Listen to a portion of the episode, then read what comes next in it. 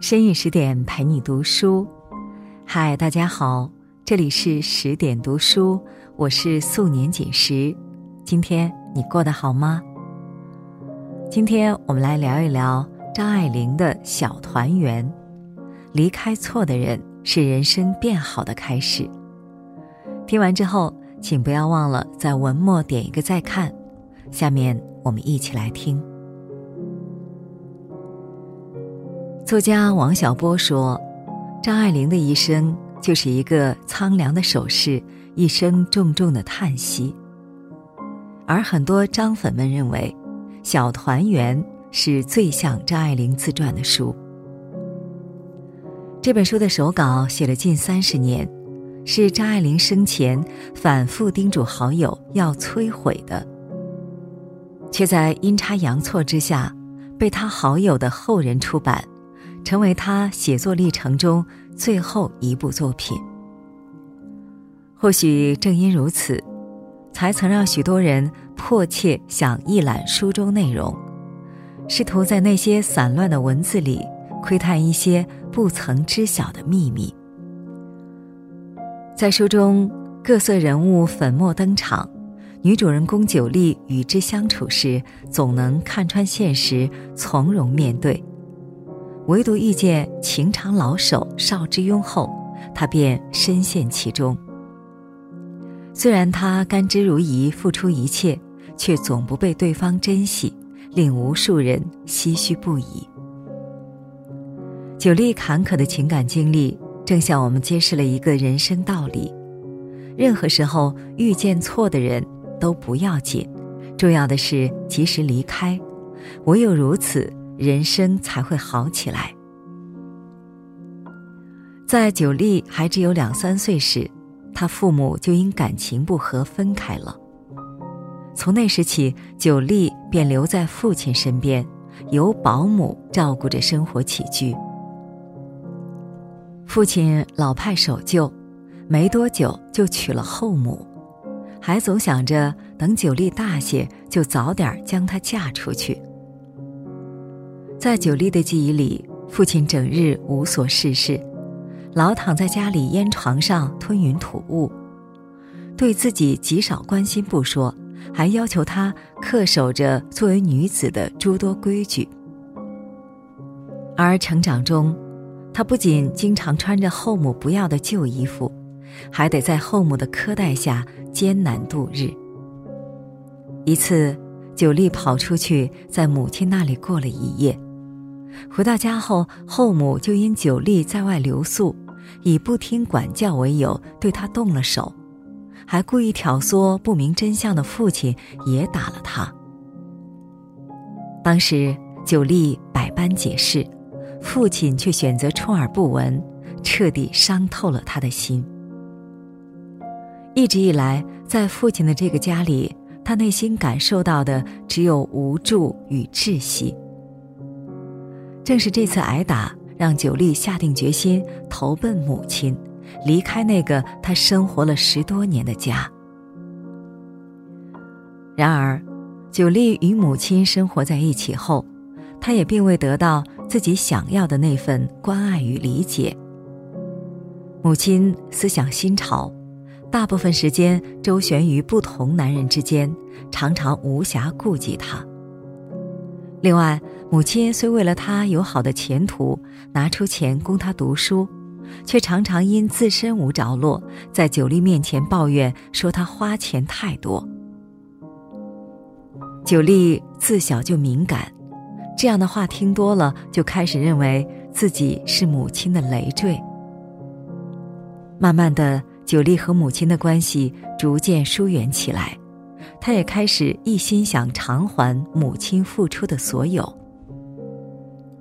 于是他凭借着对爱的懵懂认知，试图通过写小说投稿挣得一份收入。很快，在年仅二十二岁时，他就写出了不少脍炙人口的书籍，这让他有了不错的稿费收入，还在文坛声名鹊起。尽管如此，久立的内心却还是没有感到真正的快乐。深受原生家庭影响的他，反而因为笔下写的爱情多了，极度想要谈一场轰轰烈烈的恋爱。他以为在爱情里可以得到父母不曾给予的温暖。正如人们常说的那句：“幸福的人一生被童年治愈，不幸的人一生在治愈童年。”很明显。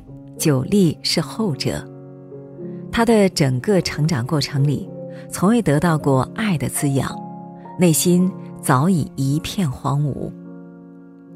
他只能将渴望深藏在那些投稿的小说里，字字句句都围绕着爱展开，如同一个长不大的孩子吵着向父母要糖吃，越是得不到，心里越是想要。当未曾谈过恋爱的九莉，恰好遇见在情场身经百战的邵之庸时，注定在劫难逃。初始之际，邵之庸经常去找九莉，不仅对他的作品多加赞许，还会讲自身过往的诸多经历，跟他一同听流行音乐、谈文艺、评经典。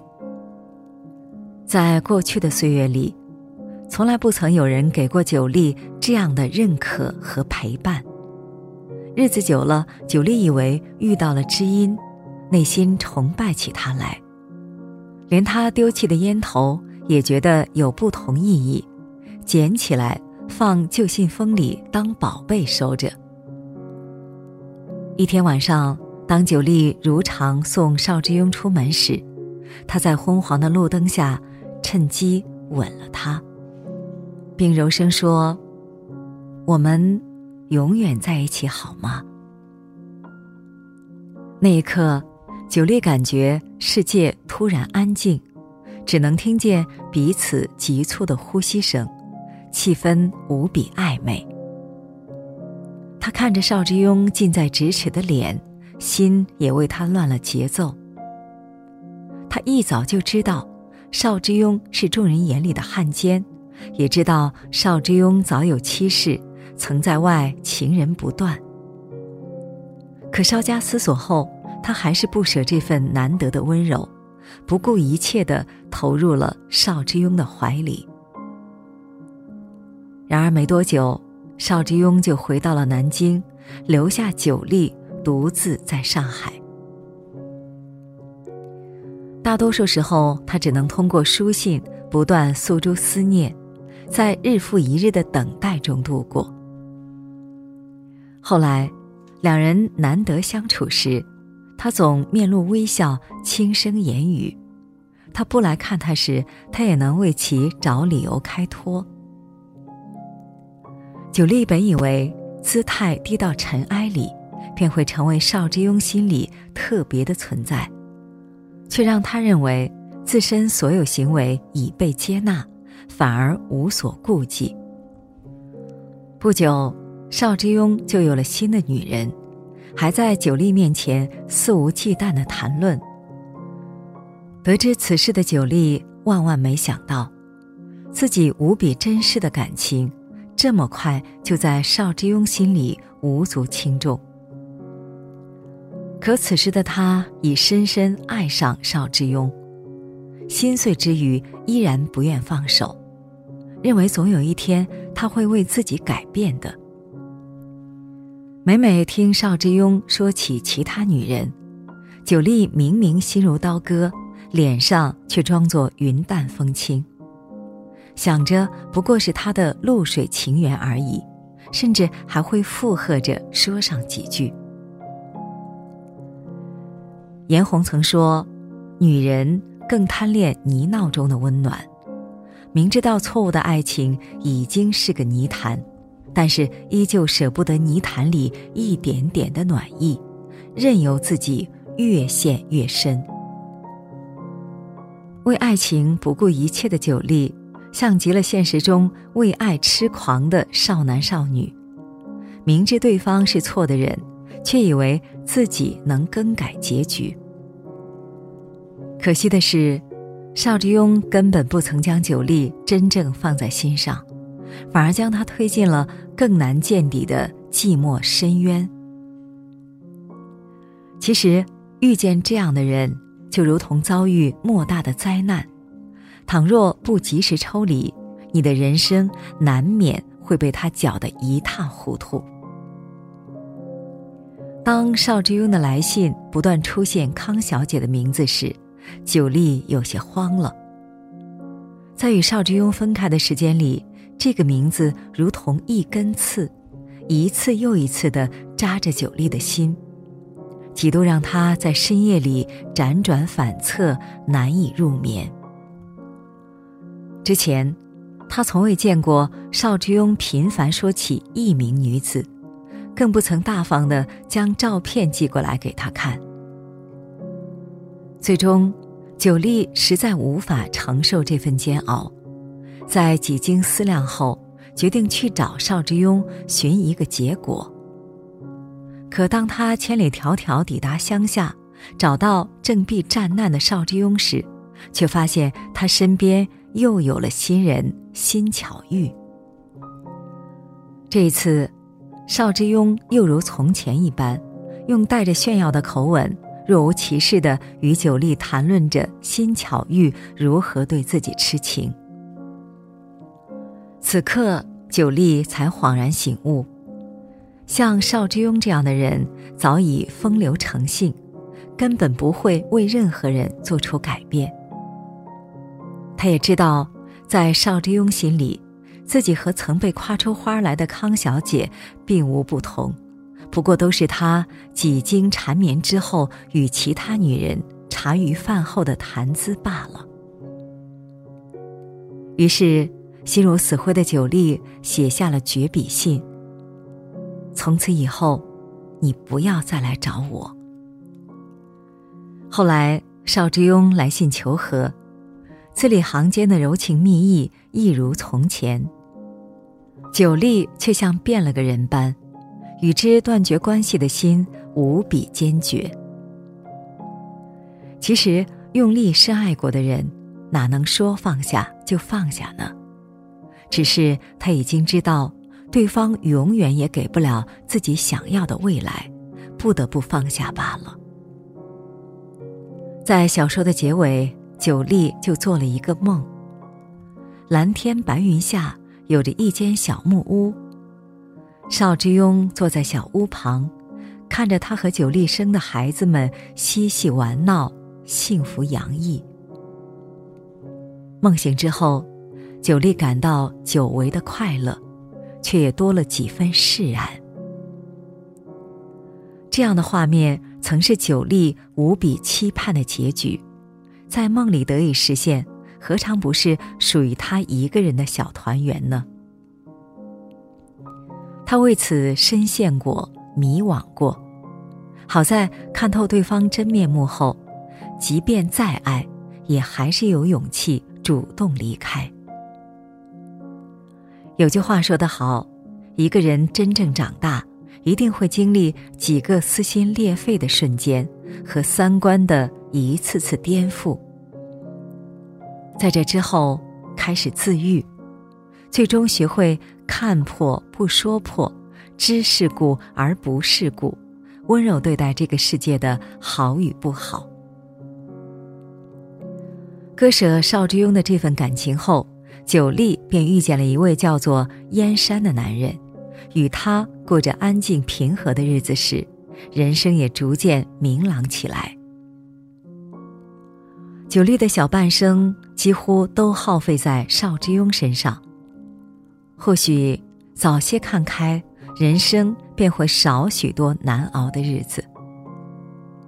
幸运的是，这些经历让九莉蜕变成了新的自己，恰恰也告诉了我们：离开那些错的人，便是人生变好的开始。